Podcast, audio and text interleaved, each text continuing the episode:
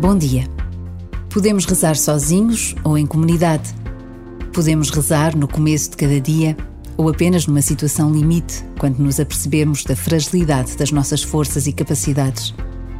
Podemos rezar com quem conversa ou podemos recitar orações, tantas vezes guardadas na memória da infância.